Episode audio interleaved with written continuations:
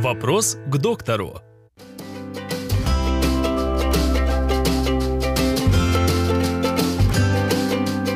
Как часто нужно проходить флюорографию? Э, Флюорографическое исследование легких э, – это скрининговое или массовое исследование на- населения для определения заболеваний бронхолегочной системы.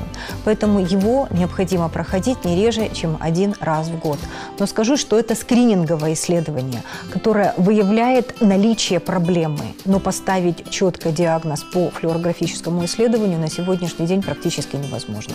Поэтому, э, говоря о рентгенологических исследованиях органов грудной полости нужно делать акцент на рентгенографию, полипозиционную рентгенографию органов грудной клетки. А если э, выявлена какая-либо патология в легких, тогда нужно делать более детальное исследование с помощью мультиспиральной рентгенкомпьютерной томографии.